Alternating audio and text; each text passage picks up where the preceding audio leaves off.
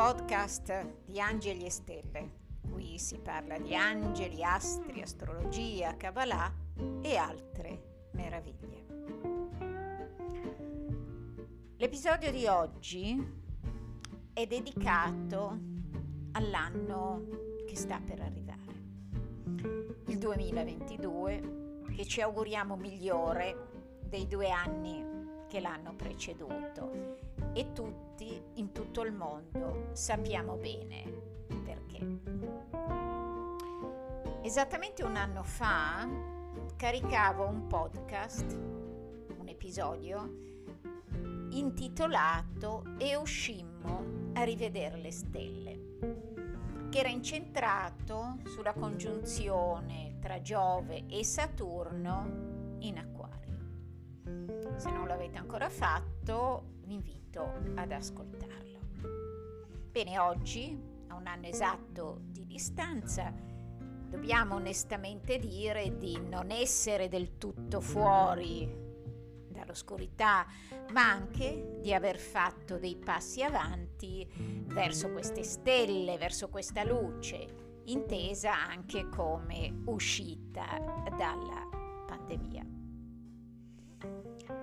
Anche il podcast di oggi, che si intitola L'anno che verrà, è dedicato, è incentrato su una congiunzione, un'importante congiunzione, ovvero di nuovo Giove, ma Giove e Nettuno nel segno dei pesci. Quindi questa sorta di originale previsione che vi propongo è una ricetta che mescola diversi ingredienti e anche apparentemente incompatibili tra loro, ovvero la Kabbalah è uno degli strumenti di analisi più potenti, la gematria, che sarebbe il calcolo del valore numerico di una parola, i gradi Sabiani di Rudyard e qui facciamo un salto eh, di, di secoli e poi ancora la visione diciamo psico-astrologica di Simbolon e da ultimo ma non per ultimo un accenno al, alla correlazione eh, tra questa congiunzione e l'albero della vita. Eh, preciso che si tratta di una lettura altamente simbolica e da cui ognuno può trarre le eh, conclusioni eh, che crede.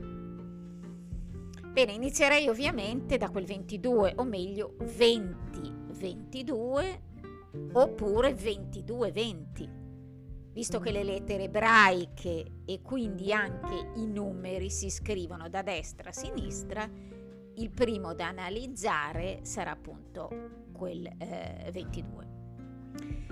Come avevo già eh, scritto in, eh, in, un post del 14 marzo 2020, quindi in piena pandemia, e il titolo di questo post era Riflettiamo sulla corona e se volete rileggerlo lo trovate eh, nel blog di, del sito Angeli e Stelle.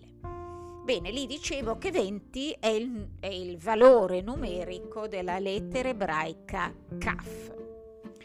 Con questa lettera inizia proprio la parola Keter, che significa corona che viene intesa essenzialmente come la prima sefira in alto sull'angelo, sul, scusate, non l'angelo, ma sull'albero della vita. Ovviamente il, il fatto che anche il virus eh, si chiami così fa molto riflettere. Bene, quella parola Keter, se andiamo a invertire la posizione delle lettere, diventa un'altra parola, mantenendo però la, lo stesso valore numerico e questa parola è caret. Okay. Caret significa separazione.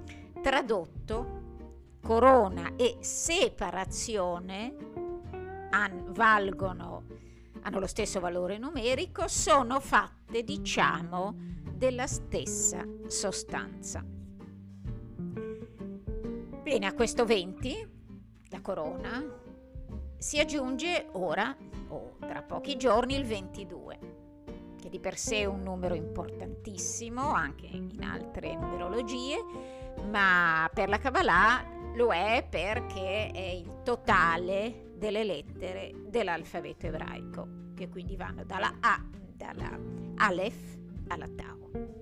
E quindi questa ventiduesima lettera che lo chiude è proprio Tau o Tav, eh, che, signif- che ha un significato compiuto, la parola, che vuol dire segno, croce, ma anche sigillo. Il valore numerico della tau è 400. Allora, metaforicamente abbiamo la corona e abbiamo il sigillo. Possiamo immaginarla come la fine di un ciclo e possiamo dire anche con un poco di umorismo, mettiamoci una tau sopra, ovvero mettiamoci una croce sopra al corona in questo caso ovviamente al virus.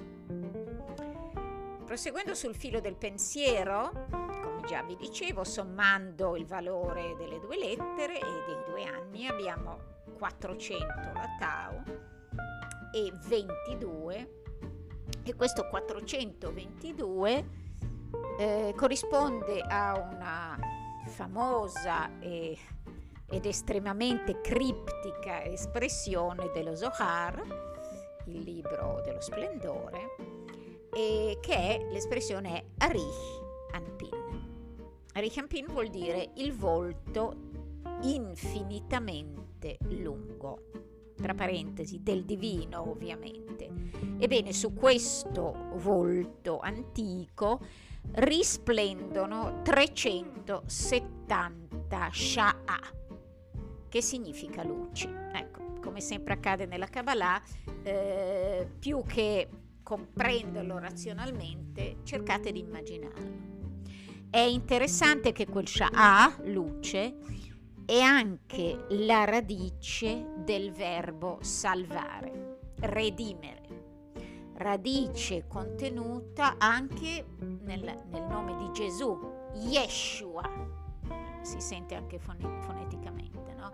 quindi il Salvatore, il Redentore.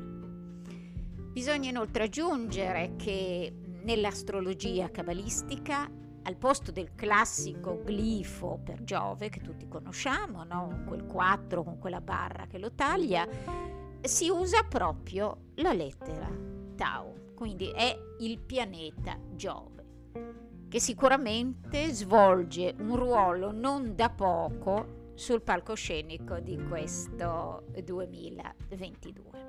Perché? Perché in data 12 aprile, eh, durante il suo transito, Giove formerà una congiunzione con Nettuno a 23 gradi eh, nel segno dei pesci. L'ultima volta che questi due giganti si sono incontrati in questo segno era addirittura la primavera del 1856. Quindi per chi ama questi, questi confronti potrà magari vedere o, o riscontrare delle an- analogie tra quello che accadde loro e quello che magari accadrà nel 2022. Bene, il loro prossimo appuntamento è molto in là nel tempo perché sarà nel 2188, questo perché Nettuno impiega circa 165 anni per compiere il giro di tutto lo zodiaco, quindi attraversare tutti i segni. Quindi direi che ci conviene sfruttare al meglio il felice incontro del 2022. Bene, cosa accade? Quando Giove e Nettuno che sono dei potentissimi archetipi transpersonali, si affiancano in pesci. Le parole d'ordine sono qui generosità, umanità, empatia, compassione, pietà. Anche perché all'era dei pesci si è sempre associata alla religione cristiana e di conseguenza anche lui, il pesce salvatore, che però è anche pescatore di anime. Quindi vedete quante acque che si sommano qui. Quindi abbiamo le acque delle profondità abissali governate da Nettuno, Nettuno, Poseidone, e nei cui fondali oscuri vivono i microorganismi, come il virus, esattamente come le nostre paure vivono nelle profondità dell'inconscio.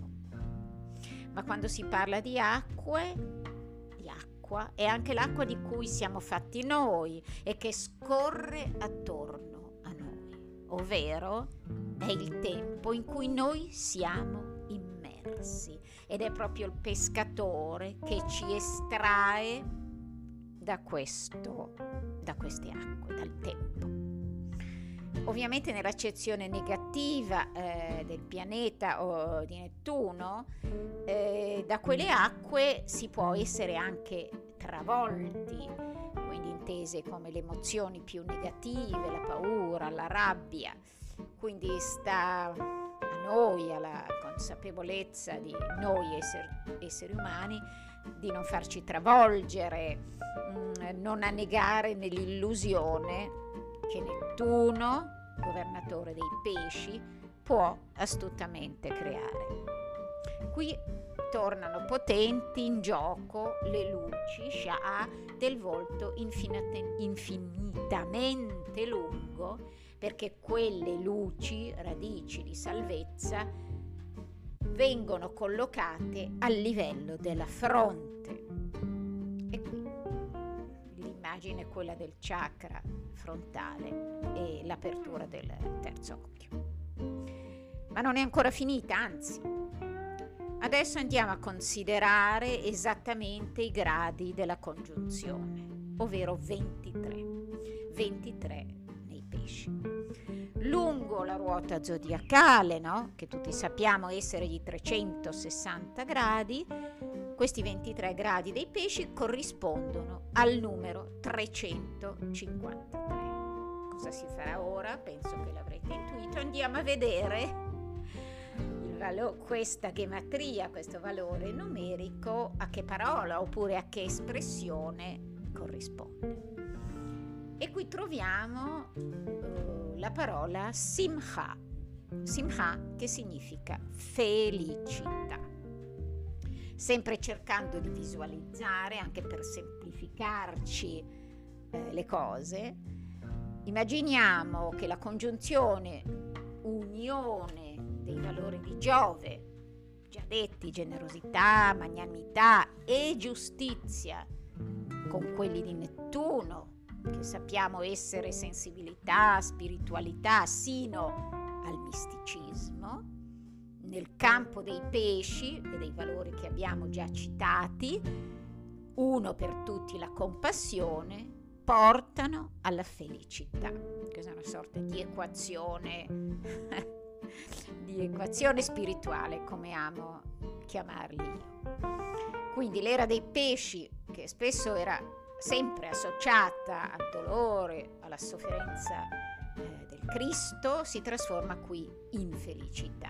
O meglio può farlo, dipende da noi, eh, dalla consapevolezza degli esseri umani. Considerando il 23 in sé, proprio il numero 23, che guarda caso è subito dopo il 22, 23 è valore di una parola importantissima, Haya, che è la vita, la vita, e di un altro, diciamo, sinonimo eh, della felicità, che è la parola Hetva, che significa gioia, quindi non solo felicità ma anche gioia. Bene, facciamo adesso veramente una traversata secolare e atlantica e brevemente passiamo alla visione dell'astrologo americano Rudyard eh, che associa il, il, grado sabbiano 23 dei pesci e ha un'immagine molto significativa che lui descrive come spirito, uno spirito medium che materializza degli oggetti. Quindi lascio a voi eh, il piacere di interpretare eh, questa visione. Ancora brevemente, eh, un accenno alla lettura della congiunzione Giove-Nettuno in pesci secondo Zimbolon. Zimbolon è un è, diciamo, sistema che fonde astrologia e psicologia.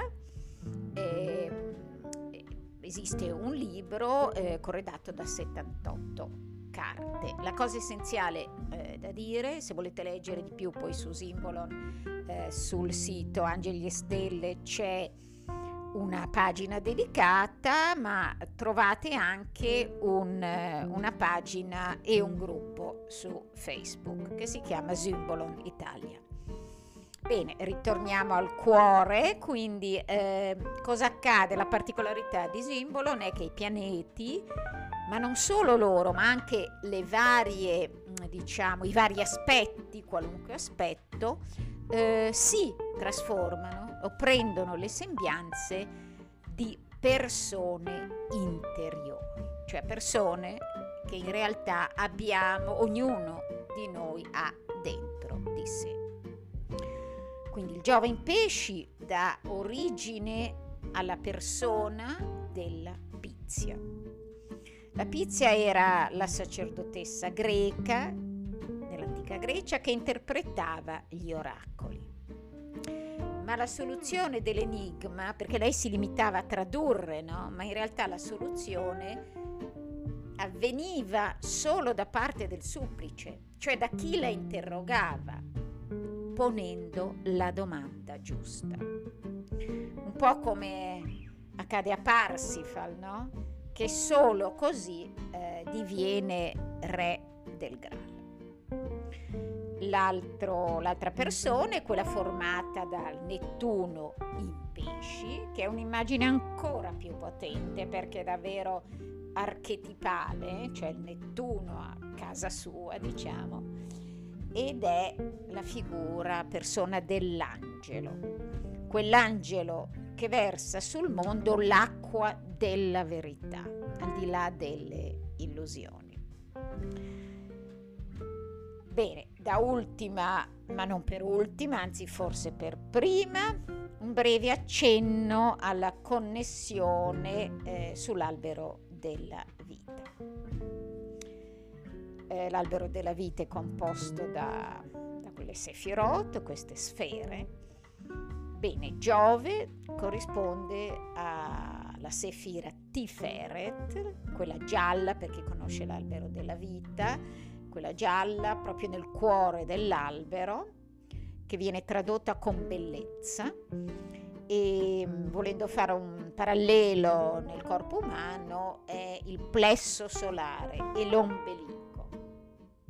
Eh, bene, questa, questo Giove Tifere bellezza va a congiungersi ovviamente con Nettuno e Nettuno sull'albero è la sefira Yesod che significa fondamento. Sono esattamente una sopra all'altra, quindi Yesod è esattamente sotto, eh, sotto a Tiferet e le due sono connesse da un canale.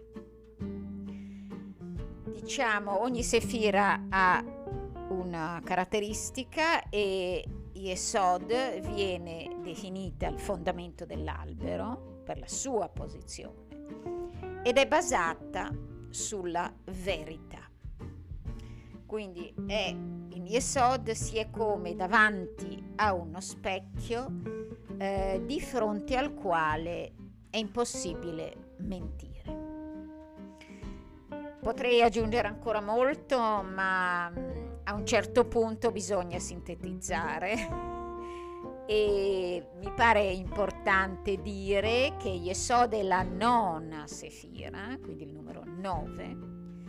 Nel corpo umano eh, diciamo, è all'altezza del plesso urogenitale, quindi corrisponde in particolare agli organi sessuali Quindi proprio a quel luogo, dopo di nuovo un 9, dopo nove mesi, l'essere umano viene al mondo, viene al mondo rompendo le acque. Direi che mi fermo qui perché c'è tanta carne al fuoco, o meglio acqua nel pentolone e ovviamente eh, concludo facendo a tutti voi i migliori auguri eh, che almeno in parte quanto ho tra virgolette profetizzato possa realizzarsi per tutti noi.